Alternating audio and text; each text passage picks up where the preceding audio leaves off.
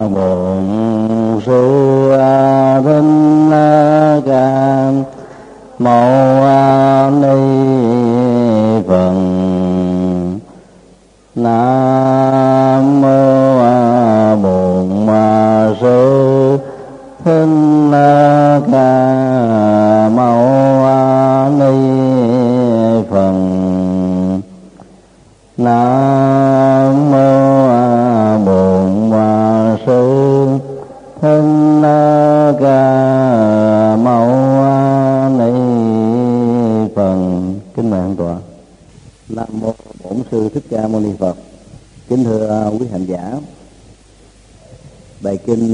141 thuộc kinh trung bộ.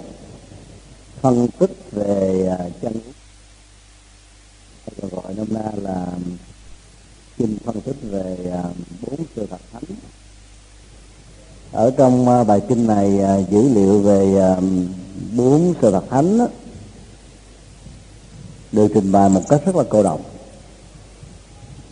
nhưng việc triển khai và ứng dụng nó đó rất là đa dạng và phong phú dưới nhiều hình thức khác nhau. Và do đó à, giá trị hành trì cũng theo đó mà được phát sinh. Vì uh, nghiên cứu và học hỏi về kinh trung bộ cho nên là chúng tôi trung thành với à, nguyên tác của kinh nhằm uh, phát họa bức tranh tổng quát về uh, chân lý được Đức Phật khám phá. Sau khi uh, ngồi nương mặt thiền định với à, tầm nhìn trung đạo 49 ngày dưới cội Bồ Đề. Đức Phật đã tìm ra được manh mối của khổ đau và con đường của hạnh phúc. Điều quan trọng nhất là làm thế nào để lần ra được nguyên nhân.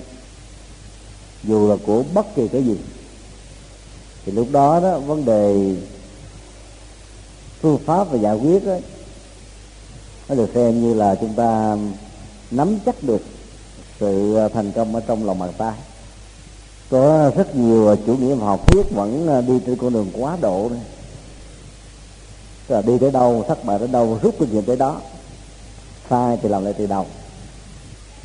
Còn à, được á, thì đi, đi tới phía trước. Do vậy à, cái mức độ mạo hiểm nó làm cho bản thân của khách lữ hành trên à, học thuyết đó và những người đi theo con đường đó nó đôi lúc phải uh, suy nghiệm lại những quãng đường mà mình đã đi qua và điều chỉnh đó Đức Phật thì uh, không làm như thế. Ngài uh, chỉ cho chúng ta một con đường và con đường đó đó nó có những trình tự. Bất cứ bậc trí thuộc uh, quá khứ hiện tại hay là tương lai khi nghe trình bày đều phải chấp nhận và tán dương. Tức là cái độ à, thành công và chuẩn xác của nó hầu như không có sai số. Nương tựa tâm linh với những à, bậc thầy vĩ đại như đức phật đó, thì à, chúng ta rút ngắn được thời gian. Khỏi phải tự vật lộn với kinh nghiệm của bản thân mà vẫn có được con đường đạt đến sự cứu kính. Trong khi bài kinh uh, chịu pháp luân được gọi là kinh à, tứ diệu đế. Thì à, bài kinh này được gọi là phân tích về chân lý. Tức là phân tích về kinh à, chư pháp luân đó, dưới một góc độ rất là xúc tích. Trong tiếng Bali gọi là sắc sắc ca ban ga ban ga chitta xuất tâm. Sắc ca là chân lý là sự thật. Ban ga là là sự phân tích phân tích về sự thật đó, là cách thức mổ xẻ nó ra dưới góc độ đường hoành và đường tung. Để chúng ta có thể thấy rõ được mặt mũi của nó một cách à, uh, tường tận hơn. Như vị dân gia thường nói uh, sự thật trần truồng và sự thật đau lòng rồi đức phật đó, bây giờ chúng ta là phải phân tích nó dưới nhiều góc độ. Thì ta mới thấy rõ được nguyên nhân của nó để người ta vượt qua. Cho nên uh, khổ đau mà không có chịu phân tích thì nó còn nằm y viên đó. Có những tên khổ đau rất lì lợm. Vì à, mục đích chính của khổ đau là tồn tại và phá hoại hạnh phúc con người. Cho nên à, nó thầm lặng, lén lút, rồi à, có thể đào tẩu bất cứ lúc nào khi bị phát hiện. Chỉ chờ những tình huống, những hoàn cảnh ta bất cẩn thì những tên khổ đau này có cơ hội cướp chính quyền, khống như chúng ta và biến chúng ta trở thành kẻ nô lệ của hàng tá, hàng chuỗi, hàng loạt các vấn nạn của bế tắc. Cho nên à, phân tích nó một cách à, rõ ràng nó sẽ giúp cho chúng ta khắc phục được. Ngày nay à, các cái kỹ thuật y khoa nó giúp cho việc điều trị bệnh được thành công ở mức độ khá cao. Từ à, việc à, chụp x quang, để thấy rõ được à, xương cốt bên trong thông qua các lớp thịt và đến các cái kỹ thuật CT nội soi, bây giờ cộng hưởng từ. Trong tương lai có thể còn có những cái phương pháp và chụp chi tiết hơn chuẩn xác hơn nữa. Và như vậy nó giúp cho các bác sĩ có thể nhận dạng được nguyên nhân chính của các à, con bệnh. Vì đó vấn đề điều trị không mấy khó khăn lắm. Là lúc ta nhìn thấy rõ được cái lỗ hổng mà còn chưa cám được, thấy được cái lỗ dột ở trong nhà cũng chưa có thời gian để à, làm cho nó không bị tiếp tục dọc nữa, hoặc là chưa có đủ phương pháp để khắc phục nó, huống hồ là ta không biết nó từ đâu mà có. Do đó, con đường giải quyết vấn đề của Phật giáo là một con đường à, thiết thực hiện tại. Người à, thực tập theo con đường này có một bản lĩnh đối diện, không à, theo công thức của sự liều mạng, mà theo tâm nhìn giải quyết nó để khắc phục nó một cách an toàn, tránh những cái phản ứng phụ tiêu cực về phương diện à, hậu quả hay kết quả. Tất cả chúng ta cần phải lưu tâm à, cái điểm căn bản là đức phật không dùng à, chữ thánh đế. Ê, xin lỗi không dùng chữ diệu đế mà dùng là thánh đế. Là bởi vì việc hiểu và trải nghiệm các sự thật này đó có thể làm cho chúng ta trở thành một bậc thánh. Ariya Chakra thánh đế từ đó à, dịch ngữ trong à, tiếng hán là dùng là diệu đế tức là chân lý mầu nhiệm. Do vì dùng à, khái niệm mầu nhiệm như một tính từ để um, mô tả về bản chất và giá trị của chân lý đó là do rất nhiều người ngạc nhiên. Mỗi thể cái khổ có gì đâu mà màu nhiệm. Vượt qua cái khổ chỉ là một cái nhu cầu mà ai cũng cần phải làm có gì đâu mà màu nhiệm mà gọi là chân lý nhiệm màu thế từ đó ta đặt ra nhiều vấn nạn và cảm thấy nó có một cái gì đó mâu thuẫn cho nên à, khó có thể thực hành theo. Trong khi à, chân lý thánh đó, thì dạy chúng ta có cái nhìn là toàn diện về mọi nguyên nhân hoàn cảnh điều kiện tình huống thuận nghịch mình được trong uh, mối tương quan và tương tác để uh, chúng ta tìm ra đáp số. Hay giải mã các ẩn số. Dù dưới bất kỳ một tình huống nào dầu phải trả cái giá gì. Việc làm mà thành công trong vấn đề à, uh, truy ra được manh mối đó sẽ giúp chúng ta nhẹ thở được những bế tắc. Không phân tích về bệnh thì không thể nào hết bệnh không phân tích về à, các sắc rối, thì không thể nào thoát ra khỏi sự lấm rối của đó như là không phân tích về các nguyên nhân ham nóng toàn cầu thì không thể nào ngăn chặn được diễn tiến này trên toàn thế giới. Khoa học càng à, phát minh như chừng nào đó thì à, giá trị chân lý được đức phật tuyên bố được thừa nhận ở mức độ cao chừng đó. Nói cái khác là chân lý đức phật dạy đi trước chân lý khoa học đầu đầu có thể ờ, được hiểu như là những chân lý tiền nghiệm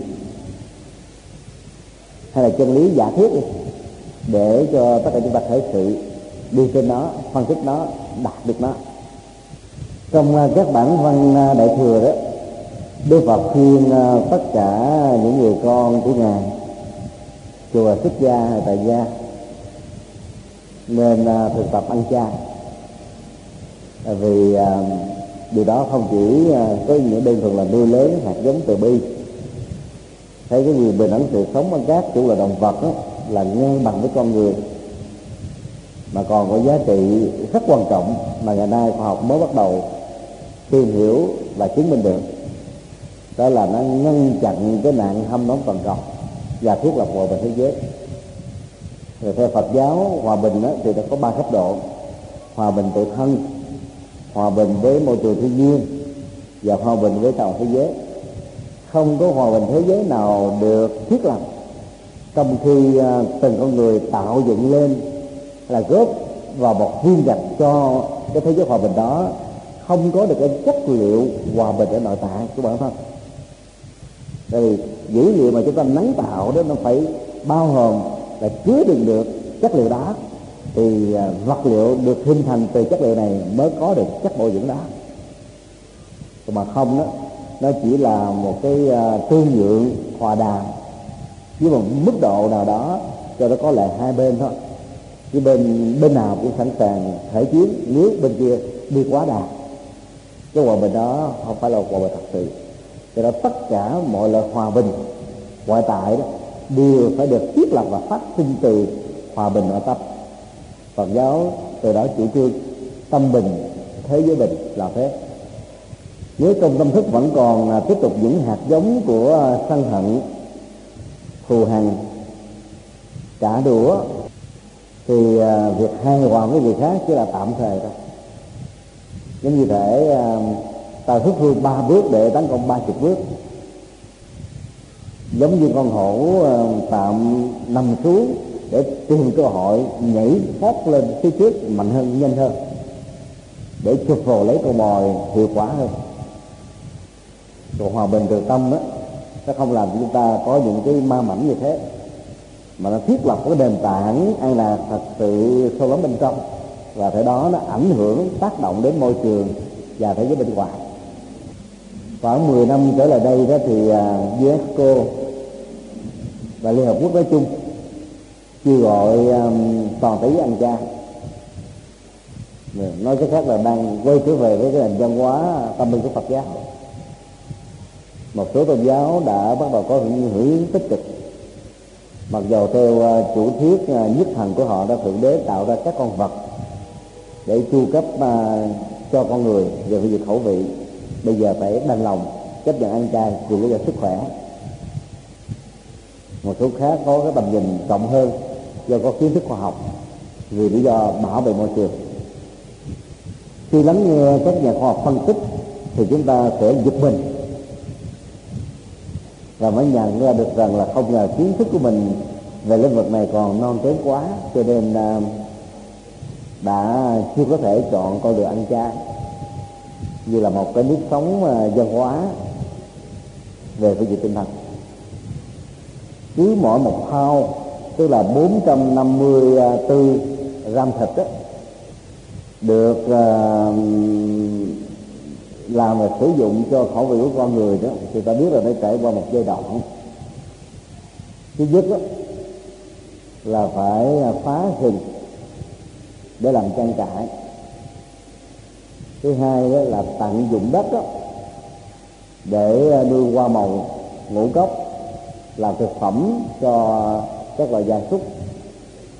Và thứ ba đó là giết chúng đi. Rồi um, cái tiến trình uh, bào chế thực phẩm như là một công nghệ. Rồi sau đó mới uh, cung cấp ra thị trường. Thì à, uh, 450 gram 54 gram thịt đó, đồng nghĩa là hủy hoại hơn 5 mét vuông rừng uh, nguyên sinh và đồng thời đó, thải vào trong bầu khí quyển 230 kg carbonic những thứ làm cho bầu khí quyển ngày càng bị bào mòn, bị hư. Và sự hâm nóng ờ, toàn cầu được dâng lên là từ những công nghệ này thất nghiệp. Một mẫu ờ, đất đó, có thể cung ứng cho chúng ta trung bình là 800 ngàn năng lượng calo trong khi trong công nghệ um, chăn nuôi để lấy thực phẩm á, thì chúng chỉ cung ứng tối đa là hai trăm ngàn calo thôi. Như vậy sáu trăm ngàn calo coi như là ba phần tư cái năng lượng của một mẫu đất đó, bị phá hủy trong quá trình trao đổi. Nhất là tạo thành chất phóng thải của các con vật. Cho nên à, công nghệ này chỉ làm giàu cho một thiểu số thôi trong cái đó um, rất nhiều nước thuộc về thế giới thứ ba. Nạn thất nghiệp ngày càng gia tăng, sự chết đói có mặt và do vậy, không hề được quan tâm. Nói cách khác là công nghệ chăn nuôi để tạo ra thực phẩm mặn. Phát triển nhiều chừng nào đó thì nó đe dọa đến nạn đói và chết của dân nghèo phá hủy rừng quy sinh, rừng à, nhiệt đới làm à, hư à, cái chất mồ của đất. Rồi ô nhiễm không khí. Làm à, mất đi cái chất trong sạch của nước. Và đối khá phát nghiệp diễn ra khắp nơi nên ai ăn chay được là đồng nghĩa trở thành một anh hùng. Cứu cái hòa của bản thân. Cứu hòa bình với môi trường. Và tạo dựng, chứ thức là góp phần tạo ra hòa bình thế giới chỉ là hành động ăn chay thôi. Ta đã làm được việc đó rồi. Và nếu tất cả cùng cam kết ăn chay đó thì à, hành tinh này sẽ sống thọ hơn. Hầm nóng toàn cầu được giảm đi đến gần à, đôi lúc đó là đến à, nếu mà ta ăn chay trương toàn cầu á, nó giảm đi đến mấy trăm phần trăm. Vì lúc đó à, tuổi thọ và sự sống của con người trên hành tinh này sẽ được đảm bảo ở mức độ cho đó là bền vững một thau thịt được làm thì ờ, trung bình là có khoảng 2.500 gallon nước bị tiêu hủy. Cái con số rất kinh khủng. Trong khi đó, cái ờ, mặt nước ngọt ở trên hành tinh này nó ngày càng bị càng cạn kiệt cho con người phá hủy đó với nhiều tất khác nhau. Và cái công nghệ chăn nuôi và chế tác thực phẩm mặn đó là nó hủy hoại nước ngọt và không khí, rồi môi trường rừng nhiều hơn, gấp 11 lần so với tất cả các công nghệ khác nhập lại. Đây là một thống kê của các nhà khoa học gia Mỹ là chúng ta phải giật mình về hiện tượng này. Hay nghĩa là phần lớn cái nguyên nhân dẫn đến khủng hoảng à, về môi trường ấy, gần như là nó có gốc rễ từ à, cái à, khủng hoảng chăn nuôi và bào chế thực phẩm này. Đến lúc nào đó ý thức về sự lựa chọn hoặc là chúng ta tiếp tục sống hoặc là chúng ta tự tạo ra cái chết cho chính bản thân mình thì lúc đó đó con người mới bắt đầu chọn giải pháp ăn chay. Một uh, tình thế cho nên bất đắc dĩ nhưng vẫn có lại còn cha vì lòng từ bi ăn cha vì đời sống tâm linh ăn chay vì thương yêu loài vật ăn chay vì bảo vệ sinh thái hay là hòa bình thế giới đó, đôi lúc nó chỉ là một ý niệm, ý tưởng thôi. Ít người thực hiện được lắm. Hoa kỳ là nước có khuynh hướng ăn chay nhiều nhất thế giới hiện nay gần như có khoảng một phần tám cho đến một phần mười nó có khuynh hướng ăn chay một tuần nó cũng ba bốn ngày. Vì lý do sức khỏe. Thì khi uh, kiến thức về bệnh tật liên hệ đến chế độ ăn uống và thực phẩm mặn đó được công bố càng nhiều đó thì ý thức về sự ăn chay được thực hiện uh, ở mức độ cao hơn. Do đó uh, phải chịu khó phân tích về gốc rễ của nạn không nắm toàn cầu và cái sự chết yểu của môi trường thì chúng ta mới có những hành động cam kết quốc tế, quốc gia và cá nhân về việc ngăn chặn nó. Thì bây giờ à, khắp thế giới à, đều à, chọn giải pháp trên góc độ phân tích quả và tìm hiểu về nhân. Cái mà bài kinh này đã được Đức Phật đề cập rất lâu xa về trước. Cho không phân tích kết quả hay là hậu quả của một vấn đề thì ta không có cam kết để ngăn chặn nó đâu ví dụ um, mỗi gói thuốc lá và từng điếu thuốc lá có ghi một hàng chữ hút thuốc, có hại cho ung thư phổi, sẽ um, tạo ra một cái hiệu ứng tâm lý giảm bớt đó mạnh hơn là cái câu ghi trước đây, hút thuốc có hại cho sức khỏe. Có hại ở mức độ nào ta không biết, nhưng mà nghe nói đến ung thư là cũng sợ. Mà thực tế đó thì ảnh hưởng của thuốc về ung thư là rất là nhiều người trước đây ờ, người ta không mạnh dạn để như thế. Cho nên sự tiêu thụ để tạo ra cái nhân quỹ cho các công ty sản xuất nó và cái tiền nộp thuế cho các chính phủ đó là quá nhiều, đến độ người ta mờ mắt và phớt lờ nó đi. Nếu trong tương lai các độc tố như rượu, bia, ma túy xì ke đều bắt buộc phải ghi cái hàng sử dụng chúng, đồng nghĩa là kết hôn với tử thần thì những người liều mạng mới uh, sử dụng nó thôi. Dần dần người ta sẽ uh, ly dị với nó. Ở một mức độ có ý thức tốt hơn. Thì vấn đề phân tích kết quả và đặc biệt là phương diện tiêu cực đó, sẽ làm cho chúng ta ngán mà không dám mà dính líu đến. Mà nếu có đó thì cũng ở một mức độ hết sức dễ dàng. Và có thể uh, trong phạm vi cho phép thôi tại vùng nay thế tôn đã gọi các thầy tỳ kheo và giảng dạy tốt tác như thế này pháp luân vô thượng được ta giảng tại vườn nai không một ai ở đời có thể chặn đứng được. Chuyển vận ngược lại, đó là sự khai thị, tuyên thuyết chiến lập, mở rộng, phân biệt và hiển lộ bốn chân lý thánh khổ là một chân lý. Vui nhân khổ là một chân lý. Hạnh phúc là một chân lý. Và con đường hướng đến hạnh phúc là một chân lý. Tuyên ngôn của đức phật à, rất là ngắn gọn và được rất nhiều bản kinh khác đó, đúc kết lại trong à, cuộc đời của như lai. Từ lúc thành đạo cho đến lúc à, nhập niết bàn chỉ tiên tiết hai vấn đề đó là vạch mặt chỉ tên khổ đau và trình bày con đường giải thoát mà. Hai câu đó là hai câu nó ứng hoàn toàn với ờ, công thức bốn chân lý thánh. Vạch mặt chỉ tên khổ đau là phân tích cái quả của khổ để tìm đến nguyên nhân. Và hướng dẫn con đường là giải thoát hay là hạnh phúc đó, là phân tích với cái giá trị của hạnh phúc để chúng ta có con đường chứ không có ờ, ước vọng gọi là viễn phong hay là không có những à, yếu tố thiết thực. À, rất nhiều à, những người phê phán đức phật do cái nhìn thiển cận do thiếu dữ liệu do hiểu lầm hoặc là do kiến thức chưa đến. Cho nên à, cố tình nhìn à, toàn bộ bốn chân lý thánh đó, ở cái vế đầu tiên đó bỏ ba vế còn lại tức là chỉ ờ, nhìn sự thật về khổ đau.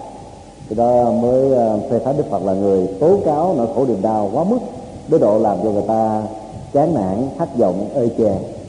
Và không còn muốn làm cái gì nữa hết những câu nói trong dân gian mà thỉnh thoảng rất nhiều ờ, tăng ni Phật phải sử dụng á. Bảo rằng là Đức Phật nói, đời là biển khổ, mênh mông. Đức Phật đâu nói cái đó bao giờ đâu nói như thế là một hiển cận bởi vì à, trong cuộc đời ngoài cái đau khổ còn có hạnh phúc chứ. Mà đỉnh cao nhất của đó là nước bàn. Còn nếu nó đời là biển khổ, mênh mông, thì đã phủ định các cái giá trị tồn tại không không với nó. Do đó, hạnh phúc là điểm mà ai cũng muốn hướng về. Đức Phật thường là sử dụng à, các phán đoán mang tính chất là đại từ chỉ định. Đây là khổ, đây là bế tắc đây là bất hạnh, đây là nguyên nhân của nó. Tức là giới hạn nó, trong tình huống này thì cái này là khổ chứ, còn nếu không phải là tình huống này nó đâu có khổ đâu. Cho nên không thể à, áp đặt cái phật là người tốn cáo khổ đau là đức phật còn đang vạch mặt chỉ tên giống như à, chúng ta dùng một cái lăng kính à, CT hay là dùng cái máy cộng hưởng từ để cắt lốt cái khổ đau và do đó ta thấy rất rõ lớp trong lớp ngoài lớp quá khứ lớp hiện tại lớp chủ quan lớp khách quan lớp cộng nghiệp lớp điệp nghiệp lớp uh, cộng hưởng chung của những thứ này. Và thấy rõ chính chừng nào thì chúng ta giải quyết được vấn đề chừng đó. Cho nên uh, khi học về bài kinh tứ ờ, dự đế đó thì những người có ác cảm với đức phật sẽ phải thay đổi quan điểm thôi. Người đang phân tích cái khổ để tìm đến hạnh phúc với con đường đi, mà nói là tiêu cực, tố cáo, khổ đau là sao? Nhưng mà các à, bác sĩ đầu tiên phải định bệnh chứ, phân tích rõ nguyên nhân dẫn đến bệnh. Rồi mới nói đến cái tình trạng à, phục hồi sức khỏe tuổi thọ lần bệnh và con đường để đạt được nó, vừa uống thuốc, vừa tập luyện, vừa ăn uống, vừa ngủ nghỉ, vừa làm việc và nhiều cái phương pháp và khắc phục về cảm xúc khác nữa thái độ sống, hỗ trợ tinh thần của những người thân, môi trường sinh hoạt, vân vân. Tất cả những thứ này đều góp phần để tạo ra sức khỏe lành mạnh. Có ai dám bảo rằng là các bệnh viện, các bác sĩ tố cáo cái bệnh tật và cái chết chóc của con người là một tiêu cực đó tại vì nếu không làm việc đó thì không có được sức khỏe. Cho nên à, ta phải trả lại đức phật những gì mà ngài đã công bố như một chân lý và đừng bóp méo nó các phạm trù của khổ đau được đức phật uh, nêu ra trong bản kinh này là sanh già bệnh chết cầu bi khổ u não cầu không tội nguyện năm thuận là khổ. Nếu ta so với bài kinh um, uh, Diệu Pháp Luân cái bài kinh đầu tiên Đức Phật giảng tại vườn nai đó thì bài kinh này nó có khác một vài cái yếu tố về cách liệt kê các phạm trù của khổ. Bát khổ thường à, được nêu ra trong à, các bản kinh sanh già bệnh chết. Thương mà phải chia lìa ghét mà phải hội tụ. Cầu mà không được dưới và chấp thủ vòng bất kỳ à, yếu tố thân thể cảm giác ý niệm tâm tư và nhận thức là cái tôi đó đều dẫn đến khổ đó được gọi là tám phạm tù khổ. Còn trong bản kinh này ta không thấy là à, quán toán hội và ái liệt ly vì lý do rất đơn giản hai cái này đó là hai cái chi nhánh phát sinh từ cầu bắt khách cầu bắt đắc. Ước nguyện mà không thành tựu nó bao gồm nhiều nội dung đó cái đoạn hàng của nó rất rộng.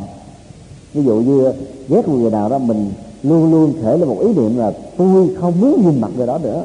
Cho nên giới làm sao tôi đừng làm việc chung sống chung thấy người đó mỗi ngày mỗi giờ mỗi giây mỗi phút mỗi gì mỗi lần thấy nó nghẹn lòng nó khó chịu lắm. Cho nên um, quán tấn hòa khổ đã bao hàm ở trong cái uh, cầu bắt đất rồi. Cho vì ghét mà phải gặp hoài. Không muốn gặp mà phải gặp. Còn đối với người bình thường thì luôn luôn mình muốn được gần gũi để chăm sóc để phát triển tình tình yêu, để lo lắng, để tư hữu hóa, và để nó à, vĩnh hằng với mình, mà mình lại không có cơ hội để làm được việc này. Phải chia ta hoặc là bị gián đoạn, và rút ngắn thời gian, cho nên à, làm cho người ta có cảm giác rất khó chịu. Như vậy, đó cũng là một sự mong cầu mà không được tội quyền.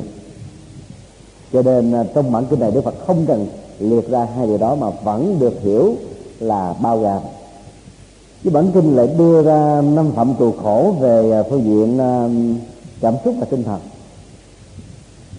Mà phần lớn các bản kinh à, đại thừa hay là a hàm á ít khi đề cập đến. Cái khổ về à, thái độ và tâm lý nó lại đôi lúc ghê gớm hơn nặng nề hơn áp chế hơn so với những cái khổ của sanh và bệnh chết và bốn cái như vừa nêu cái bản kinh này đưa ra tất cả là à, 11 cái khổ. Và do vậy việc phân tích nó đó thì giúp chúng ta có cái nhìn bao quát hơn về những bế tắc ở trong cuộc đời.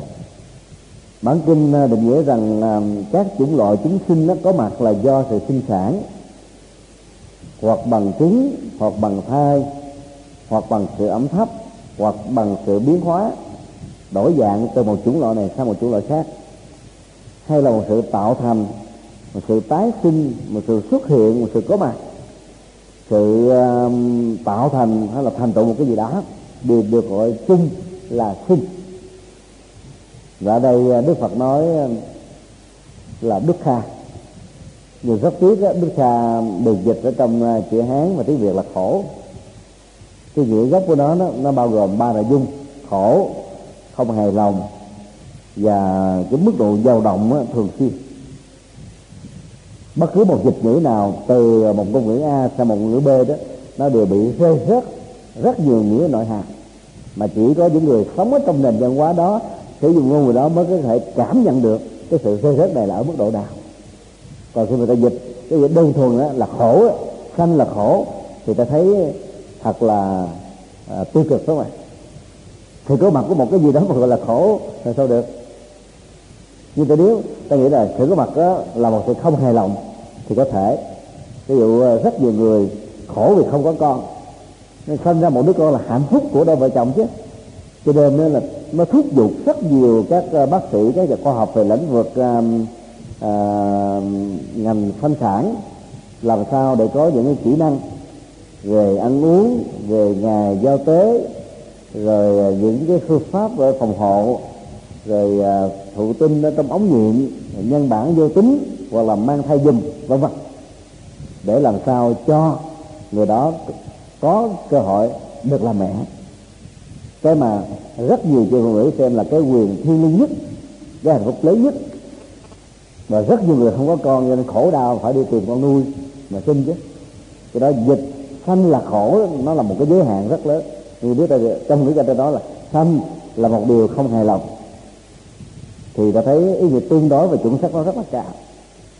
Dầu à, mong sinh ra con có ai được hài lòng đâu không à mình mong mỏi cái đứa con đó hai ký rưỡi mà nó thành non như lên nó có hai ký ba không hài lòng. Mình muốn nó là con trai nó ra con gái muốn con gái là con trai. Thì muốn nó à, khôi khôi tuấn tú mà cái gương mặt đó đờ đờ cân câm muốn nó lanh lẹ mà nó chẳng nói năng gì. Hầu như là cái ước muốn của chúng ta khó cái khi nào mà thỏa mãn được lắm. Rồi là ta, ta, ta định nghĩa sanh là một sự dao động. Theo cái nghĩa đức kha là dao động đó. Thì ta thấy rõ ràng không có sự sanh nào sự có mặt nào hiện thể nào mà không dao động. Nó thay đổi liền liền thôi. Do đó um, khái niệm khổ được dịch như là khổ đế đó nó là một giới hạn nhưng không biết làm sao bây giờ. Chữ đức kha đó nó được hiểu theo ba nghĩa mà người ấn độ khi nghe nói đến là cảm nhận được, dễ dàng hơn chúng ta. Và chúng ta dịch đó là một trong ba từ thôi.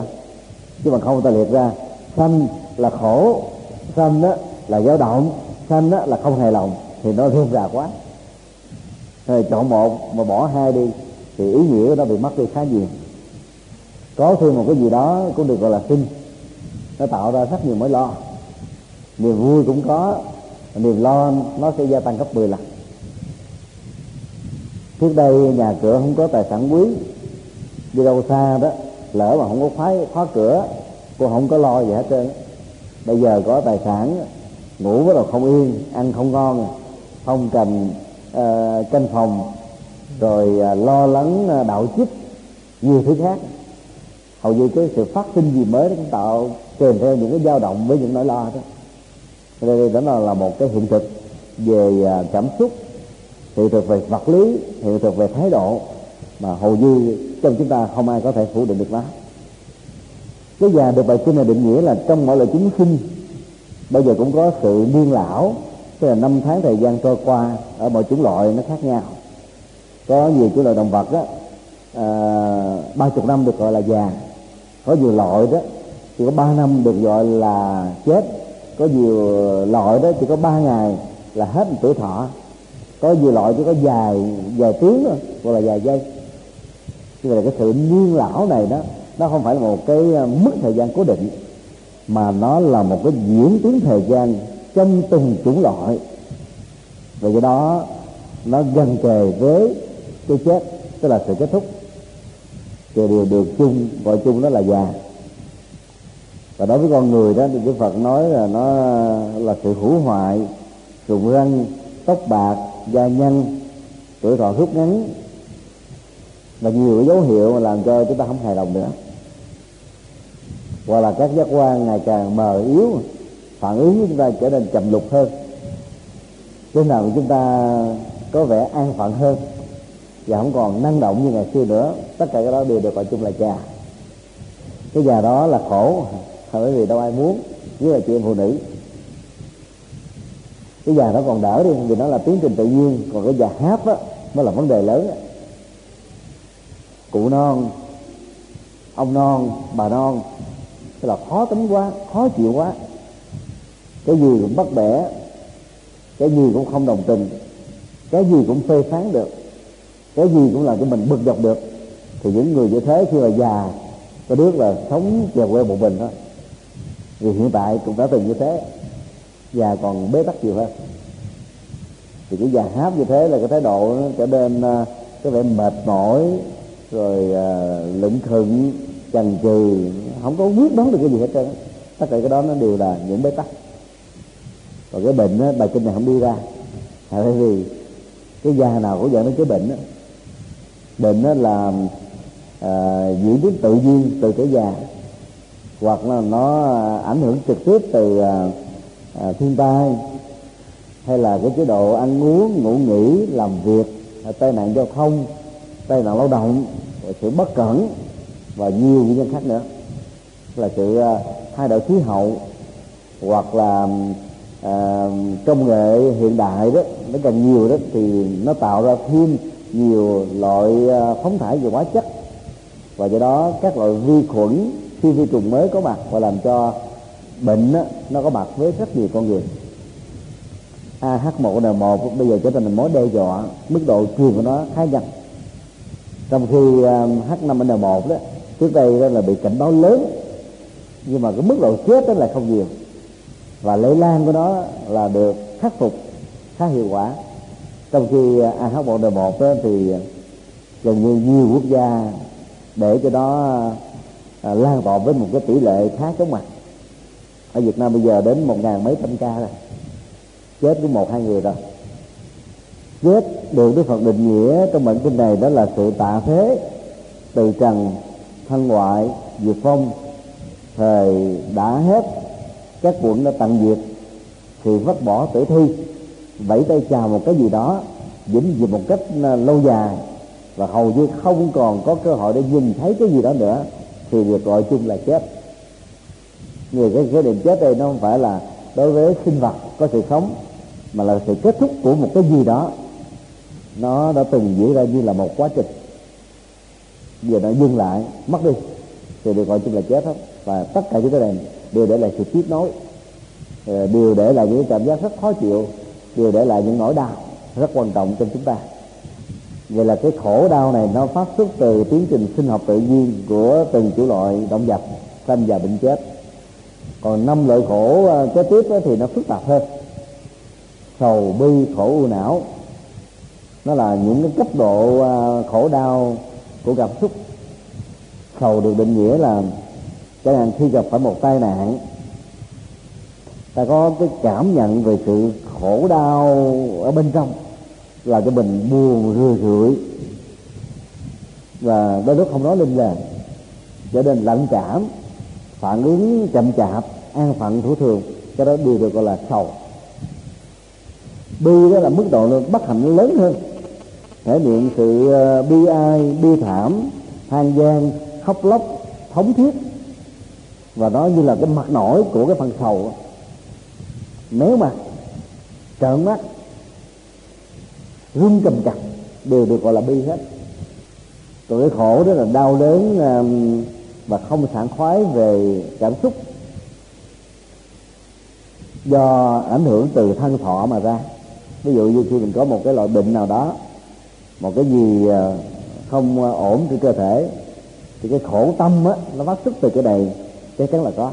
Người tu á, thì có thể chịu qua được đó còn không tu á, có thể cường điệu.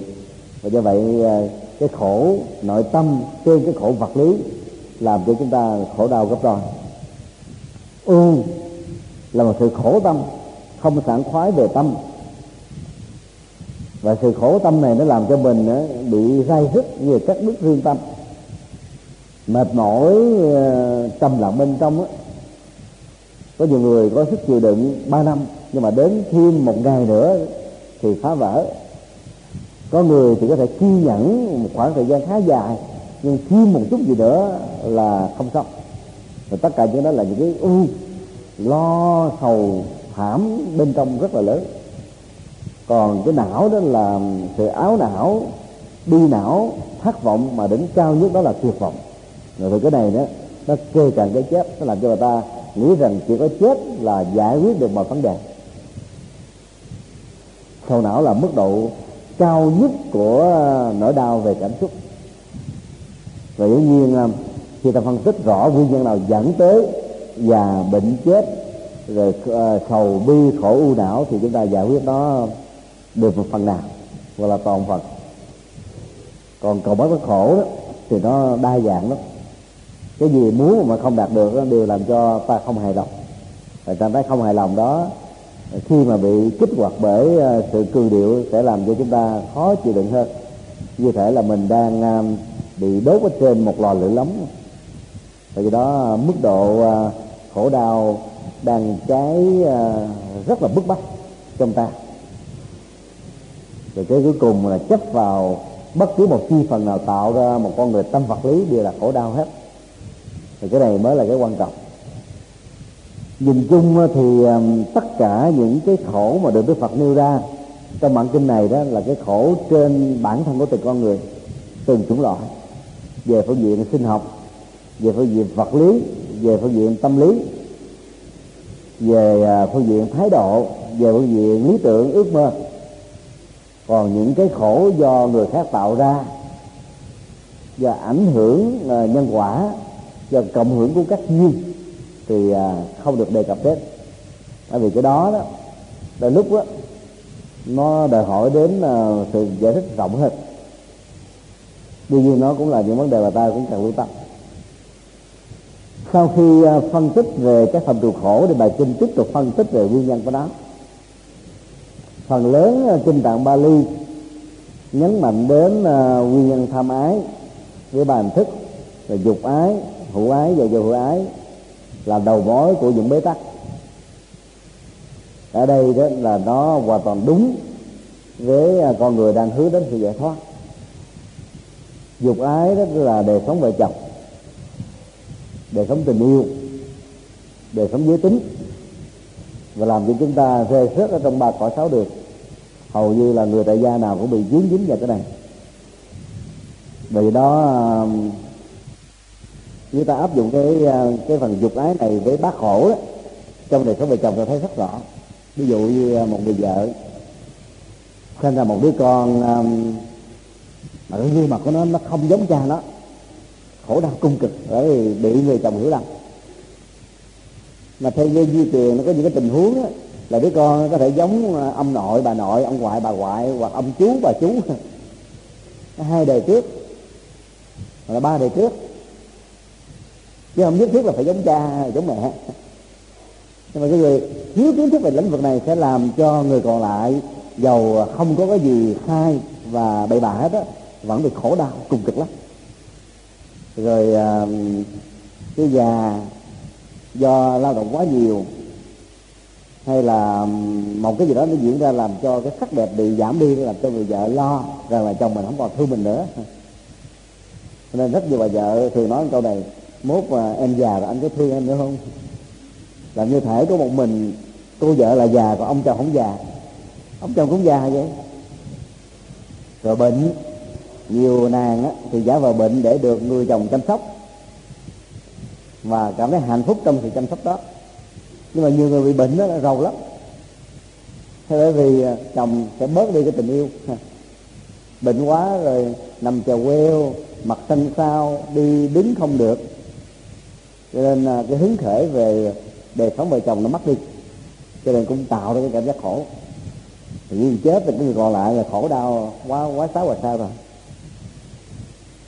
thì trong các mối quan hệ đó à, thỏa mãn được hay không thỏa mãn được đúng à, yêu cầu không đúng yêu cầu nó đều dẫn đến những cái cấp độ sầu bi khổ u não trong tất cả các vấn đề. Hầu như cái, cái à, nguyên nhân về tham tham ái ở mức độ à, dục ái là nó rất là quan trọng. Hữu nhân thứ hai là hữu ái, tức là cái niềm đam mê tái hiện hữu, nó là một vấn đề của khổ đau. Và đây nó chỉ đúng với người đang có à, nỗ lực tu chứng. Để à, chặt đứt sanh tử thôi, cho người tại gia thì không cần thiết về cái này. Bây giờ thì rất nhiều người tại gia tôi theo tình độ tông đó, thì muốn kết thúc cái hữu ái tức là không tái sanh ở trên cõi ta bà này nữa. Vì họ cho rằng là ta bà khổ ta bà khổ tịnh độ vui tịnh độ vui. Cho nên sanh về tịnh độ là ăn chất mặt bền. Tức là đang nỗ lực để à, kết thúc cái phần là hữu ái. Hữu là tái hiện hữu ái là niềm đam mê. À, và kết thúc đó bằng cách là không có mặt ở ta bà thì tạo một sự an toàn nhưng trên thực tế đâu có đơn giản. Vì các tổ đã lưu ý chúng ta một điều. Ái bắt nhiễm bắt sanh ta bà, niệm bắt thiết bắt sanh tịnh độ. Còn cái vấn đề ái trong vợ chồng là ta bà vẫn còn có mặt đó. Dầu có nhất tâm bất loạn cớ nào đi nữa, cũng nằm ở ta bà. Thì nhân quả không tương thích thì đâu có vẫn sinh được. Cái thứ ba là vô hữu ái. Không khéo thì các hình giả tịnh độ tông rơi vào cái này. Tức là niềm vui không muốn tái hiện hữu là không có tái hiện hữu được có hai cấp độ. Tức là khổ quá, cho nên muốn từng vòng là chết. Sống chi nữa cho nó mệt. Kết thúc liền ngay tức khắc, càng sớm càng tốt. Rất nhiều người bị ảo giác á thì khổ đau nhiều quá. Nên trong lúc mà mình mơ mơ màng màng thì thấy à, bà nội mình đã ra đi cách đây năm, mười năm. Làm vẫy tay chào, con ơi, cháu ơi, lại đây. Đây là cảnh giới rất là đẹp. Bà với ông đang sống hạnh phúc ở ngôi nhà này. Và cứ đi đi đi đi, làm cho người đó chạy theo. Thì chiếc à, xe phía trước đâm tới chết và có người đang đứng, nhìn xuống bên dưới cái vật thẳm thì thấy ờ, nó là một cái cảnh giới rất là đẹp, như là thiên giới vậy. Và tất cả những cái hình ảnh đẹp đó đang gợi cho người này phải đi đến, cho nên người ta phải lao xuống rồi chết. Đó là cái ảo giác dẫn đến cái sự vô hữu, tức là kết thúc bằng sống. Đó là một cái kết thúc đau, không có đoạn ờ, không có cái hậu. Bởi vì sự tái sinh ở đời sau có thể dẫn đến tình trạng là ngạ quỷ hoặc nếu là con người thì bị bế tắc nhiều, đào tẩu, chiếm dụng vấn nạn. Còn cái vô hữu ái, thứ hai đó là không muốn sanh nữa ở cõi ta bà. Muốn tiếp tục tái sinh đó là một vấn nạn, mà muốn không tái sinh cũng là một vấn nạn. Cho nên là người tu học Phật đúng thì không cần phải mong rằng tôi không cần tái sanh đi nữa. Cứ tu đúng nhân, có duyên tích cực thì quả sẽ trổ.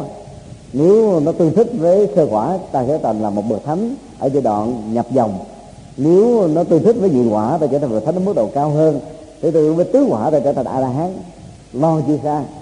Nghĩ ngợi chi nhiều mà nó ta đâm ra áp lực và sự mệt mỏi. Chúng ta làm đúng phương pháp rồi tự động có kết quả rồi cho nên là cầu về tây phương á, là kết thúc cái sự tái hiện hữu hay còn gọi là vô hữu đó cũng là một vấn nạn đó. Ngoài ra đó thì à, bất cứ một cái gì trong cuộc đời này đều có nguyên nhân. Cái tích cực hay là cái tiêu cực đều có nguyên nhân của nó hết á.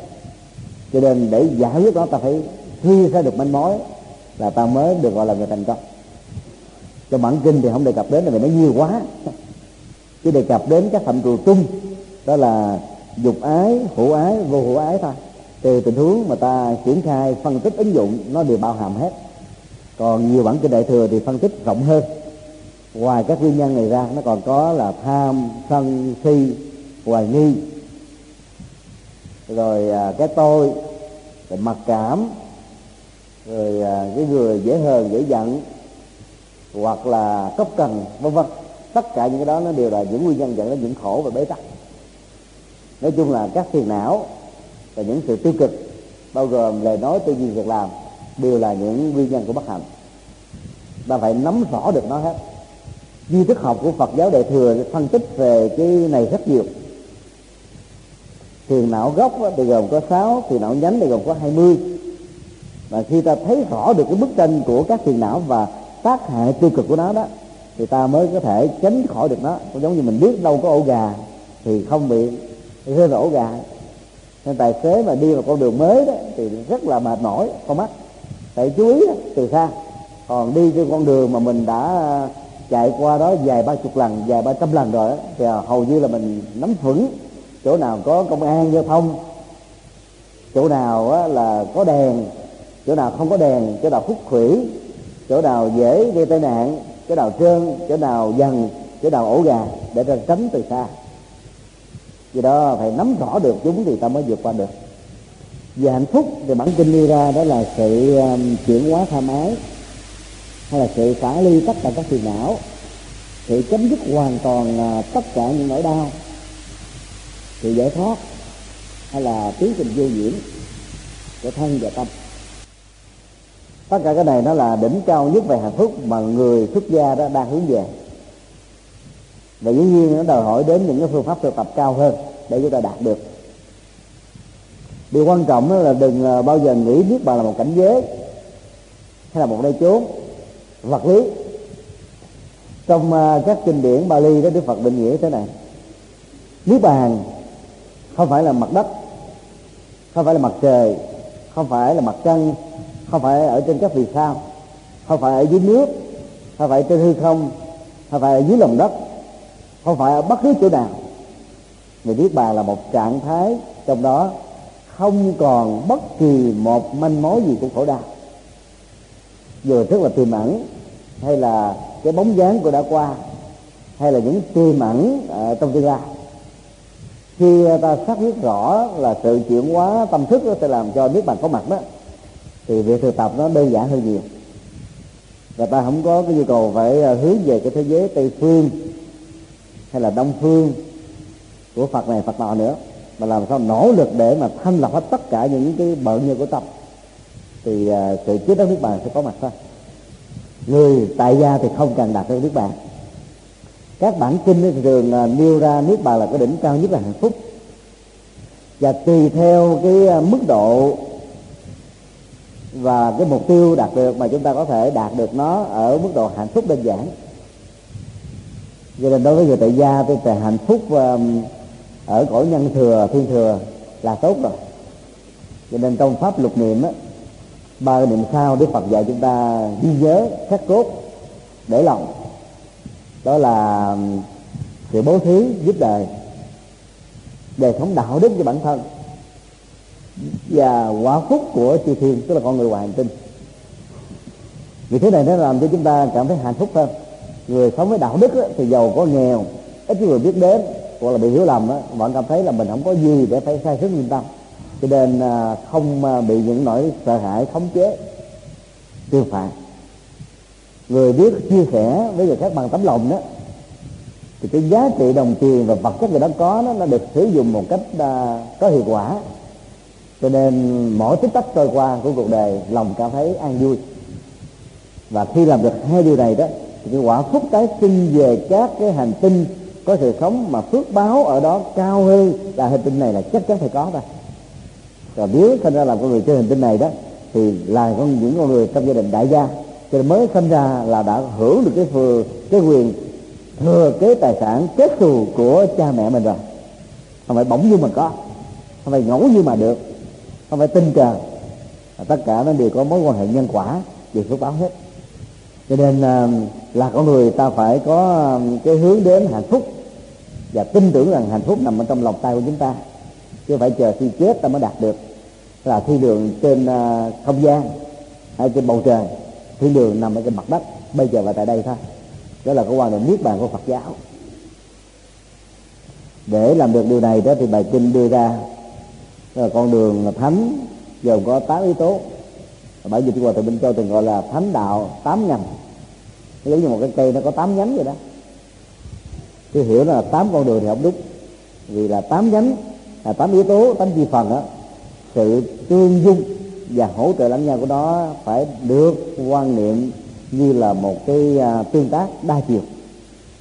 Cho nên không thể tách rời từng cái được. Ví dụ à, khi ta nói đến à, chánh tinh tấn, thì chánh tinh tấn đó nó bao gồm đó là tinh tấn ở trong chánh niệm, tinh tấn ở trong chánh định, tinh tấn ở trong chánh nghiệp, chánh mạng, tinh tấn ở trong chánh ngữ rồi tinh tấn ở trong chánh duy kiến và chánh tư duy tất cả những đó phải được duy trì thường xuyên chứ không thể bị gián đoạn bất cứ lúc nào. Thì chánh niệm như vậy nó phải có mặt hiện hữu với bảy yếu tố còn lại. Và chánh kiến là yếu tố đi đầu. Nó giống như mặt trời xuất hiện đó thì à, mọi sự vật sẽ bắt đầu cho một ngày mới.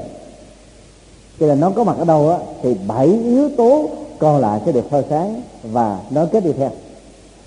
Chánh niệm cũng vậy nó luôn luôn là cộng thông với bảy yếu tố kia. Do đó ta phải thấy được cái sự tương quan của chúng để tu một cách có nghệ thuật. Phần lớn các pháp môn ngày nay đó thì chỉ nhấn mạnh một hoặc là hai yếu tố trong bát chánh đạo thôi. Ví dụ à, phương pháp thiền của Phật giáo Nam Tông thì nhấn mạnh đến à, chánh niệm với chánh định. Phương pháp à, thiền của bát Tông, công án và thoại đầu á, thì nó chỉ nhấn mạnh ở chánh niệm thôi rồi à, lâm tế tào động văn môn quy ngưỡng hay là thiền hy vọng ở tại Việt Nam hoặc là các vị thiền sư trải qua nhiều thời đại thì cũng nhấn mạnh chi tiết quá từ phần chánh niệm thôi như các hành giả thiếu kinh nghiệm đó, mà không thực tập cùng một lúc với bảy yếu tố còn lại thì cái sự chứng đắc hay là đạt được kết quả để giải quyết khổ đau rất chậm. Là lúc đó không có nhiều nữa còn niệm phật đó là một phần rất nhỏ của chánh niệm. Cái đỉnh cao nhất của niệm phật là đạt được nhất tâm bất loạn thì mới đến được cái chánh định đây cho nên niệm phật là một phương tiện để có được chánh định. Nó khởi xuất từ chánh niệm đạt được từ chánh định. Cho nên à, muốn có hiệu quả tốt đó, thì sáu yếu tố còn lại chánh kiến chánh tư duy chánh ngữ chánh nghiệp chánh mạng chánh tinh tấn sẽ không phải được thực thi do đó, chúng tôi kính đề nghị đó là bất kỳ một pháp môn nào mà việc bỏ hơi bác chánh đạo thì không bao giờ dẫn ta đi tới đâu hết đó nên là ta thấy cái sự khác biệt giữa tổ và phật là chỗ đó đó. Đức phật đó là trình bày giải pháp toàn diện, còn tổ á, là giải pháp cho một vấn đề nhỏ thôi. Bây giờ tổ từ độ tông, thích về cái pháp môn niệm phật, nó là một trong lục niệm đó rất nhỏ của chánh niệm. Triển khai nó như đó thôi. Cho nên các hành giả đi theo tịnh độ tông chỉ biết ba bài kinh. Là kinh a di đà kinh quán dương thọ kinh dương lượng thọ hết. Và có nhiều người tiêu cực hơn nữa. Ba bài kinh đó rút lại còn câu nam mô a di đà phật hết. Làm sao giải quyết được vấn đề đúng không rồi à, thiền à, của à, trung quốc và nhật bản. Chỉ có câu công án câu thoại đầu. Công án này có điển tích. Nó cũng là một câu thoại đầu nhưng mà có điển tích còn cái thoại đầu là cái không có điện tích mà ai cũng có thể sử dụng ờ, phổ quát phổ biến được hết. Để tạo ra cái nghi tình và giờ nghi tình để khám phá ra chân lý. Nhưng mà không có nỗ lực đi tìm ra một đáp án. Là bởi vì việc sử dụng nghi tình là để cho ý thức nó được chuyển hóa thôi. Thế giới về nguyên của đối đãi thường dẫn đến hai cái hướng. Hợp gu á, thì tham ái. Không hợp gu á, thì sân hận. Và hai cái này nó đồng hành với si cho nên đó, các phản ứng phần lớn đều đồng hành với tham sân si. Do đó à, khởi nhi tình để ý thức dị quy không có mặt. Nhờ đó à, chánh niệm xuất hiện. Nó cũng là một cái phương diện rất nhỏ của bán chánh đạo. Pháp hoa tông đó nhấn mạnh đến việc trì kinh. Mà trì kinh đó được hiểu là gì? Minh phật chi lý. Để hiểu rõ được ý nghĩa của kinh. Do đức phật nói áp dụng trong tình huống nào? Như vậy nó là một phần để đạt được chánh kiến. Và nó thay được chánh tư duy và trải nghiệm được giữa chánh nhị chánh ờ, chánh ngữ rồi à, à, chánh mạng vân vân. Rồi cái tiến trình của nó cũng không bao gồm được tất cả tám yếu tố cùng một lúc. Mặt tông cũng là một phần của chánh niệm và chánh định thôi. Do đó chúng tôi rất kính mong tất cả quý hành giả ngoài cái pháp môn mình hành trì theo vị thầy mình hướng dẫn đó, thì ta cần phải trở về pháp môn gốc là bán chánh đạo. Bởi vì nó là một cái giải pháp rất toàn diện. Đồng y khi ta trị bệnh gan, ta phải coi là thận mình có vấn đề hay không, bao tử có vấn đề hay không, tim có vấn đề hay không, để việc mà gia giảm các cái lượng thuốc nó có thể làm cho hiệu quả điều trị phối hợp cao hơn. Còn bên à, tây y là lúc không quan trọng về cái này. Ví dụ nếu quý vị hỏi một bác sĩ rằng giờ tôi à, bị đau thận ăn uống cái gì? Bác sĩ thường khuyên tổng quát là ăn cái gì thích? Miễn là đừng quá hại đến thận thôi. Chẳng hạn như à, à măng rồi à, à, à, ngao sò ốc hến cá biển rồi à, thịt heo thịt bò rồi chiên dầu mỡ gì vân vân. Những loại khó tiêu nói chung chung. Còn nhiều bác sĩ nói đơn giản thôi ăn cái gì cũng được không sao hết đừng có lo quá nhiều còn động y, ta chăm chút từ tức để xem cái nào nó thuận nào nghịch, gia giảm theo thuận nghịch đó để mới có thể có được một giải pháp an toàn. Đức phật là một vị đại y vương như thế. Có rất nhiều người trong chúng ta bị khổ do thiếu kiến thức, cho nên dẫn đến sự cố chấp. Mà bây giờ cái niệm phật không, sao giải quyết được cái cố chấp đây? Không giải quyết được. Có nhất tâm bất loạn đi nữa, cố chấp vẫn còn là ở nguyên à cho nên phải tu chánh di kiến để giải quyết đó có nhiều người bảo thủ quan điểm học thuyết của mình là đúng. Không có gì à, có thể hơn được hết á. Mà tu mặc chú hay thiền tông không giải quyết được. Nó nằm lắng yên thôi. Vậy là phải tu chánh di kiến, chánh tư duy để giải quyết đó. có người có tham sân si quá nhiều, mà cái niệm phật không thì nó giảm đau trong lúc niệm phật thôi. Tu ra nó vẫn còn nằm nguyên. Cho nên phải tu chánh tư duy là chuyển hóa tham sân si. Cái tư duy là một cái loại tư duy không còn tham sân và si nữa. Có người đó thì rất là tốt cho bản thân mình tốt cho mọi người.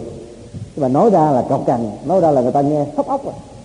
Nói ra là người ta nghe gọi là buồn đau liền.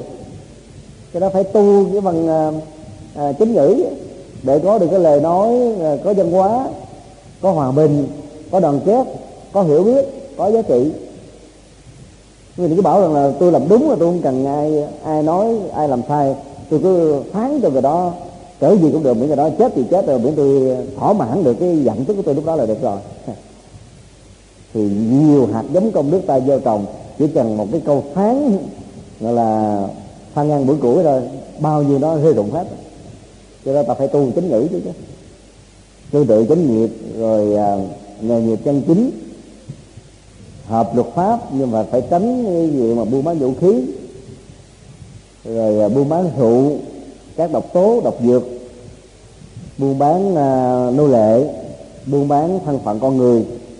Tức là những cái nghề lầu xanh đó. Hoặc là những cái nghề bế toán. Làm cho người ta phải lệ thuộc tâm lý sợ hãi.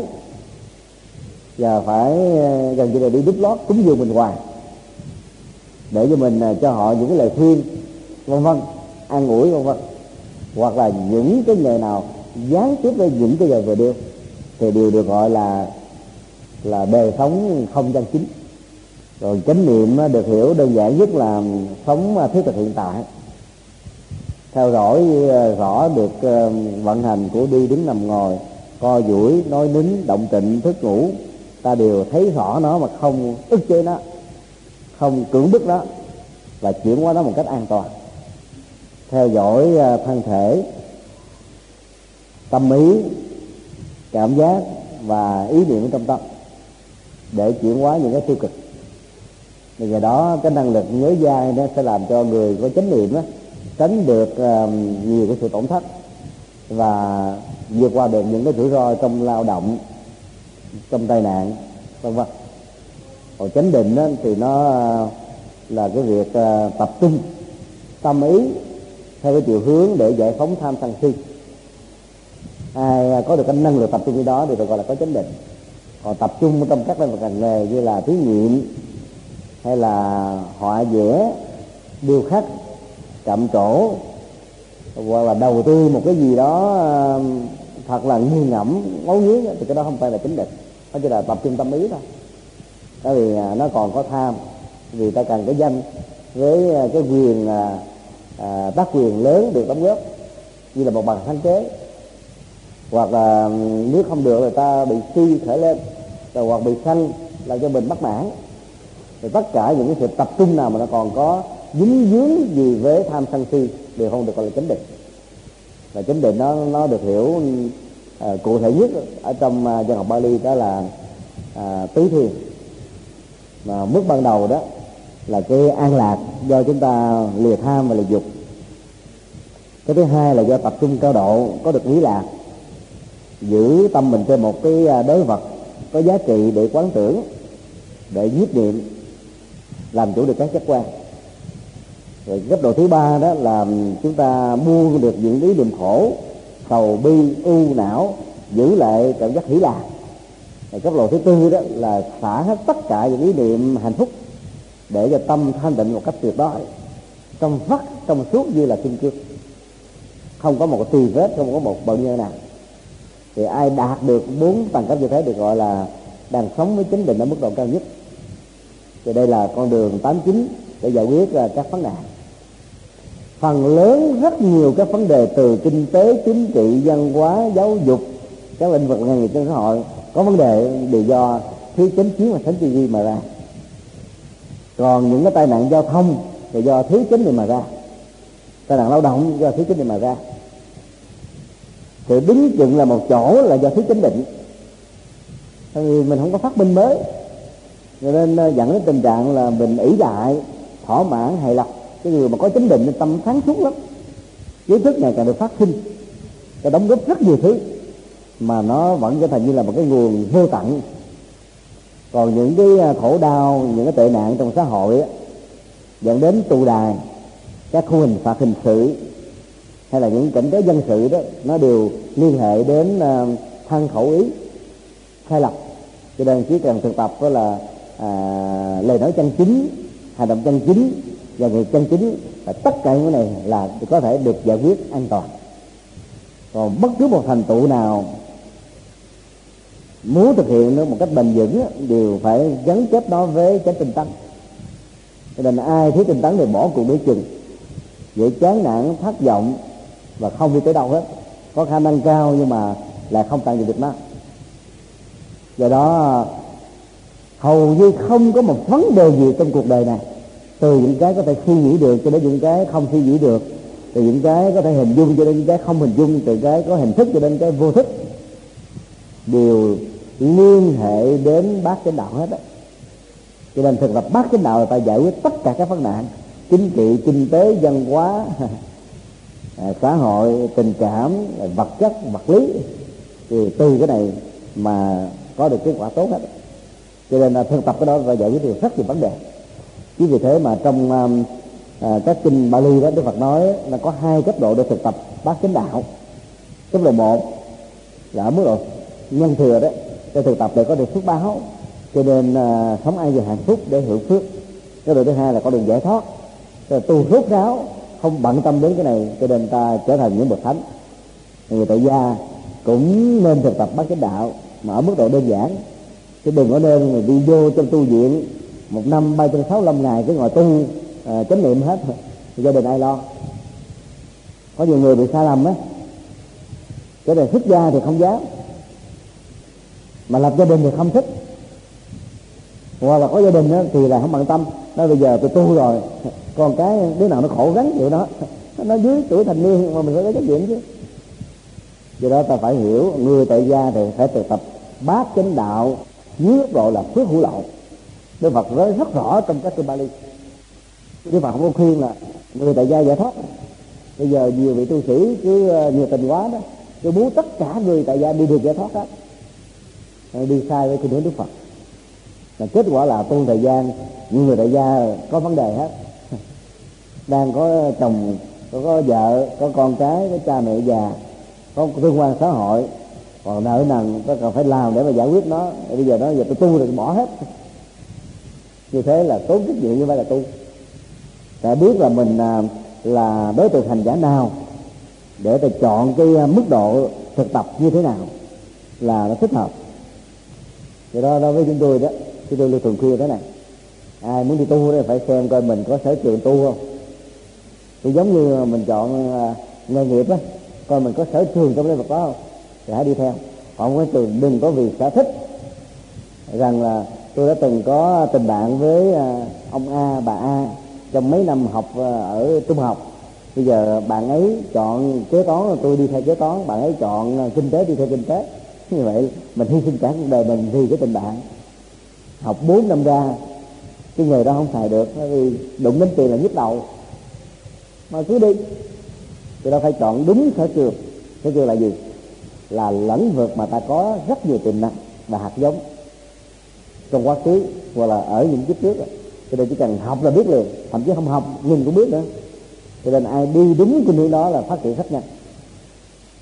Còn có sở thích đó, thì hạt giống có thể là chưa nhiều. Nhưng vậy nỗi đam mê cho nên là chúng ta khắc phục được những cái yếu kém. Và do vậy đó dầu mới nỗ lực ta vẫn theo kịp được những chuyên gia trong lĩnh vực. Do đó vẫn dẫn đến thành công. Nếu không có sở trường và sở thích đó, mà lao theo một lĩnh vực nào đó rốt cuộc rồi trở thành là lông bông.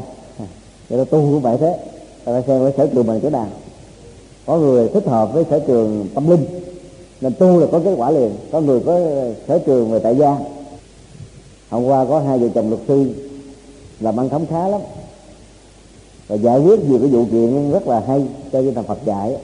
Ai đến nhờ thì họ đều về chọn cái giải pháp quá giải trong cái thư kiện.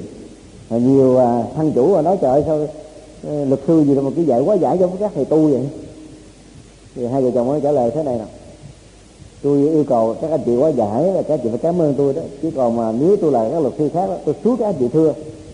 Và tôi kéo dài cái vụ kiện là tôi sẽ trở thành giàu các anh chị nghèo chết luôn. Còn giải pháp quá giải cho nào không được rồi hãy thư kiện đó là giải pháp cuối cùng. Này.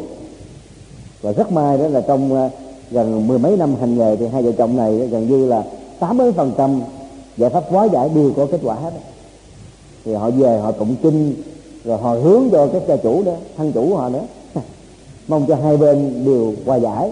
Trên tinh thần là tương nhượng hoặc là thương lượng. Đền bù dân sự chứ đừng có để cho luật pháp can thiệp vào là mệt á. Hôm qua họ mới nói với tôi trời thầy cho hai vợ chồng tôi đi tu đi. Nó đi tu rồi à, rồi ai trở thành là luật sư giỏi luật sư có tấm lòng. Ở bên ngoài làm luật sư tốt hơn chứ. Nhờ mà làm luật sư mình mới à, dẫn dụ cho rất nhiều à, gia đình đã bị bế tắc. Khổ đau đó. Biết đến được Phật pháp. Các thầy tu làm sao ai đến để mà tư vấn cái này? Đúng không? thì mình đang có sở trường về lĩnh vực này đóng góp quá nhiều đi tu chỉ uổng. Vào trong chùa tu bắt đầu là con số zero dĩ nhiên mà đi nó sẽ nhanh hơn những người khác. Hay mình có kiến thức mà. Có phương pháp. Và có kỹ năng à, tư vấn tốt. Hiểu rõ, rượt lệ thì đi tu nó có kết quả nhanh lắm. Nhưng mà cái sở trường này ta nên phát huy để cho những người khác có sở trường tu đầu tu có hiệu quả hơn. Chứ ai đi tu hết rồi cuộc đời bỏ cho ai không nói tóm lại, bản kinh phân tích về bốn sự thật đó, dạy chúng ta về những kỹ năng và giải pháp. Có một điều rất đáng buồn là nhiều phật tử thì không à, chọn à, những bài kinh có giải pháp để tu, để hành trì. Vì nỗ lực tự thân nhiều quá, ai cũng à, có thói quen đầu tư ít mà có kết quả cao. Như là đang dựa trên lòng tham. Và lòng tham nó phải nhớ trong bài kinh này gọi là cầu bắt đắc đấy. Thì dẫn đến cái khổ. Cái đó hãy chịu khó thực tập tự lực để chúng ta khỏi phải khó chịu khi cái quả xấu nó đến lúc chín mùi với mình. Chứ tôi thường nói nơi lại cái câu đầy hoàng, hãy chịu khó bằng không khó chịu. Còn nghe người ta hứa hẹn nhiều chừng nào á mừng trước mắt nhưng mà khổ về lâu về dài. Và thực tập theo tứ diệu đế là ăn chắc mặt bền. Và khi ta làm đúng tứ diệu đế rồi không cần phải ai hướng dẫn nữa hết trơn á. Kết quả là thiết thực là hiện tiền là bền bỉ nhưng không có bị à, à, đảo ngược lại. Còn hứa hẹn mà tính cái là phương tiện của người A, người B, người C, phương pháp này, phương pháp nọ đó, ta biết là để ờ, làm cho mình đỡ ngán ngẩm mà đi theo đó, chứ không phải là giải pháp. Chứ vì thế mà trong rất nhiều bản kinh Đức Phật thường chơi chữ không có cái gì khó thực hiện cho bằng là bát chánh đạo. Nên theo ngài bát chánh đạo là một khổ hạnh khó thực hành chứ không phải là khổ hạnh ép sát đi đọt thân thể bịt mắt bịt tai bịt mũi không giao tiếp ẩn ở trên rừng sâu chui vào trong động đá xuống ở dưới lòng nước là khó làm đâu cái khó làm nhất là bán chánh đạo. Thực hiện được một cái thôi đã khó rồi, huống hồ là tám cái. Thực hiện được mấy chục phần trăm của từng cái cũng đã khó, huống hồ là một trăm phần trăm. Cho tu sĩ và phật tử tu theo đạo phật thì phải thực tập làm sao cho đạt được bát chánh đạo. Vì đức phật giác ngộ từ bát chánh đạo, chứ không phải giác ngộ từ pháp môn à đức phật không dạy pháp môn. Cho đó là điều mà chúng ta cần phải xác quyết. Đức phật dạy con đường chuyển hóa và các tổ dựa vào những bài kinh tâm đắc để tạo ra một pháp môn. Cho nên nói mà không sợ bích lòng á mỗi một pháp môn nó giống như cái à, cái cái lăng kính để mình nhìn vào bầu trời. Lăng kính nó có màu thì bầu trời có màu. Hoặc là nhìn từ cái lỗ dầu của nóc nhà để thấy cái bầu trời bao la thì nó, nó giới hạn lắm hay nhìn từ đá giếng thôi. Dĩ nhiên là đi vào pháp môn đó, nó làm cho mình có tập trung hơn ngắn gọn hơn dễ dàng hơn chứ không phải là tất cả còn bát chánh đạo này mới là tất cả đó. Không có một bài kinh nào mà không có nền tảng trực tiếp là gián tiếp từ bát chánh đạo. Không có một bài kinh nào mà thoát khỏi nội dung của bát chánh đạo. Kinh nào mà không dựa trên bát chánh đạo là kinh tà đạo hết á. Pháp môn nào mà bỏ rơi bát chánh đạo là pháp môn không đúng với tinh thần Phật dạy do đó học bài kinh này là để chúng ta nhắc nhau về à, giá trị tâm linh mà Đức Phật đã công bố. Rất là hay. Rồi, xin à, kết thúc bài kinh này tại đây. Có một câu hỏi. Có người cho rằng đạo thiên chúa trước khi làm phép rửa tội cho con chiên hay tín đồ, bắt buộc họ phải học giáo lý tăng tòng cho thuần thục, cho hiểu rồi mới cho vào đạo.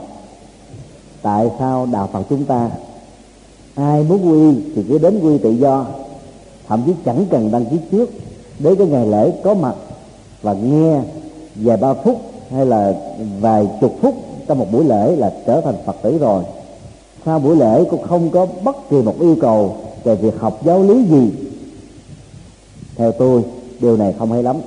Xin này cho một giải thích. Thì so sánh này rất hay.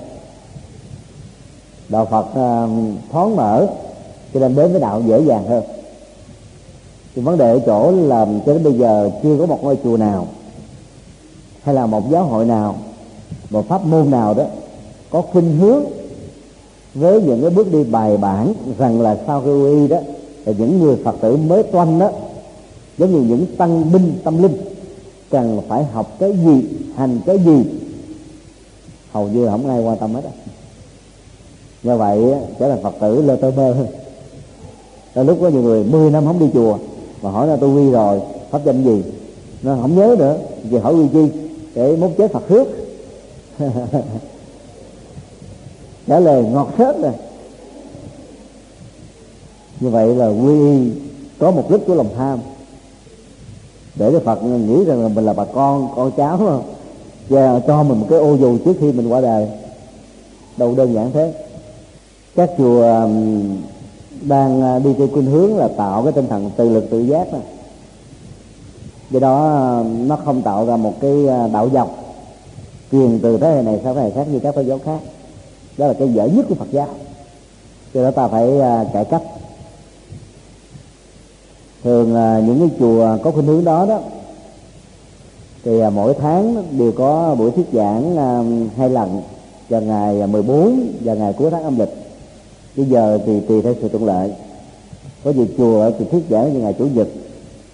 Như chùa Phá lợi đó ngày chủ nhật là bốn thời 8 giờ sáng 2 giờ chiều đó, thì dưới dẫn đường một thời ở trên chánh đường một thời. 5 giờ chiều là giờ kinh tu bộ. Chùa ấn quang một tuần à, đến à, 7 thời giảng. Chủ nhật đó là sáng một thời chiều 3 giờ một thời. Thứ hai đó 7 giờ tối một thời. Thứ tư thứ sáu cũng hai thời nữa rất là nhiều à, cái à, lớp học giáo lý theo trình tự đó được à, hướng dẫn kỹ lưỡng. Rồi có rất nhiều người đi chùa mà không thích nghe. Thôi thì có nhiều người nó nghe nhức đầu lắm có người nói nghe buồn ngủ lắm. Có người nói trời nghe làm chi? Tôi đâu có xấu ác gì đâu phải nghe giảng đạo. Là như thể người đi nghe giảng đạo là những người ác đó tức là nhiều người suy nghĩ rất là là, là đơn giản vậy đó do đó nếu các chùa chưa tổ chức được các lớp giáo lý cho những phật tử mới thì sau khi làm lễ quy xong người ta phải tự tìm lấy. Bây giờ băng giảng rất nhiều các website rất nhiều sách vở rất nhiều ta có thể tự học đấy do đó để khắc phục cái này thì theo chúng tôi nghĩ là có ba bước. Bước một đó, thì mỗi ngôi chùa nên có một cái hệ thống về phương diện hành chánh. Hệ thống về cho phật tử tại gia đó thì à, phải có một à, gọi là chúng trưởng với à, nhiều chúng phó, rồi nhiều tổ trưởng, nhiều tổ phó. Mỗi một tổ trưởng và tổ phó đó quản lý vài ba chục phật tử sổ sách, địa chỉ, điện thoại, để khi cần một cái thông tin gì đó là truyền thông lẫn nhau, liên lạc lẫn nhau, sách tán lẫn nhau, hỗ trợ lẫn nhau. Cái cơ cấu hành chính này thì ở miền bắc làm rất tốt chùa nào cũng có à, cơ cấu như thế hết. Nên là khi à, tổ chức một cái buổi à, thuyết giảng thầy trụ trì chỉ cần báo chúng trưởng. Chúng trưởng báo báo các chúng phó chúng phó báo các tổ trưởng tổ trưởng báo các tổ phó. Và như vậy nó phát triển giống như chim rết rồi trong vòng mấy tiếng là thông tin về một phật tử đều được uh, lan tỏa. Và do đó quần chúng đến uh, tụ hội sắc tộc bước thứ hai là ta cần phải um, có những cái à, uh, sách hướng dẫn. Ví dụ như là những uh, cẩm nang phật tử rồi cẩm nang uh, hướng dẫn về uh, giới thiệu đạo phật. Rồi cẩm nang hướng dẫn là hành trì. Ta phải cần có cái này như rất là ấn tống. Khi lễ quy được diễn ra xong thì các phật tử cần phải nhận những quyển đó để về biết uh, mà hành trì. Nếu không được người hướng dẫn thì cũng có thể tự làm được hiện nay tủ sách đạo Phật Đà của chúng tôi là xuất bản gần 100 quyển, trong đó có quyển cẩm nang cư sĩ. Giới thiệu khá rõ về sự hành trì từ à, tam quy, ngũ giới, rồi các bài kinh căn bản, rồi thiền tông mật tông, để cho người ta nắm rõ được những việc cần phải làm đó. Năm 94 chúng tôi đã biên soạn cái quyển à, đạo đức tại gia rồi có 100 điều. Cho cái lại sắp tới chúng tôi sẽ tái bản lại mỗi một chương nó gồm có mấy điều thôi rất đơn giản để cho người ta dễ nhớ, không có lý thuyết, không có phân tích. Để ai cũng có thể đọc đọc xong là có thể biết được rằng là làm một phật tử thì ta cần phải có cái gì, làm cái gì, hành cái gì. Hoặc là ta có thể xem cái quyển là phật tử của hòa thượng thích thiện châu, giới thiệu rất bao quát cho những người tại gia biết để sống. Vì vậy, trong lúc mà chưa có nhiều ngôi chùa tổ chức các cái khóa học cho phật tử mới đó thì các phật tử cần phải tìm lấy những quyển sách đó để tự khắc phục. Nhưng nếu các chùa làm thì kết quả nó cao hơn nhiều. Điều thứ tư, cần phải có cái mối quan hệ giữa nhà chùa và phật tử theo dạng hai chiều. Hiện nay cái quan hệ hai chiều này nó nằm ở chỗ là sao? Lễ đám ma. Tẩn luyện, tụng niệm, hạ quyệt mở cửa mã cúng thất cúng trăm ngày, tiểu tường, đại tường, dỗ. Hầu như mối quan hệ đại đa số là dựa vào cái đó. Do đó, đức phật ngày xưa thì không dựa vào cái này. Độ tử nó không quan trọng bằng độ sinh. Khi mỗi một người phật tử mà sống một cuộc đời à, an vui hạnh phúc theo chánh đạo, theo bát chánh đạo đó, thì khi chết là an lành được, giải thoát rồi đâu cần phải cầu siêu làm gì. Khi chết rồi cầu siêu khó lắm tại vì người còn sống mình nói năm lần bảy lượt chưa chắc đã nghe. Nghe chưa biết là làm làm chưa chắc là đúng đúng chưa chắc là có kết quả. Huống hồ người chết là thằng hồn vất vưởng đây đó. Cho nên đó phải chú trọng đến cái độ sinh hơn là độ tử. Độ sinh đó chúng ta thấy ví dụ như một giảng đường. Buổi sáng tại đây là khoảng 500 người. Một người giảng 500 người nghe. Tại chùa Phổ Quang là một ngàn người nghe. Chùa Hoàng Pháp á, Ờ, chủ nhật mà một tháng một lần á, là tám ngàn người cái ô tô là ba ngàn năm trăm người nghe còn ờ, ở chùa Dhammakai tức là pháp thân của Thái Lan á là những cái ngày lễ lớn á, là hai triệu người nghe. Cái giảng đường của họ là một triệu ngồi chỗ chỗ ngồi. Cái một người mà giúp cho đến biết bao nhiêu người. Còn ờ, á, đi đậu tử một cái đám tang là phật tử đường thành thì thước trăm ông thầy về và một trăm ông thầy chỉ độ được một cái cái khắc chết thôi nếu mà tính về phương pháp là lỗ lã vô cùng. Mà chưa chắc hương linh nó được siêu nữa. Nên vì hương linh phải chịu lắng nghe. Rồi phải hiểu vô ngã vô thường rũ bỏ mới mới siêu được. Thì đó phải nhấn mạnh cái độ sinh. Cho nên thi quy rồi ta phải học. Các chùa không tổ chức, ta không phải cố gắng tìm cái phương tiện để mà học. Cái mối quan hệ hai triệu đây là gì? Cái là các phật tử chúng trưởng chúng phó tội trưởng phó phải theo dõi các chúng viên của mình xem gia đình đó đó, mấy người là phật tử và hướng dẫn cái cách để cho những cái thành viên còn lại trở thành phật tử. Và báo cáo với thầy trụ trì mỗi một tháng ta có những cái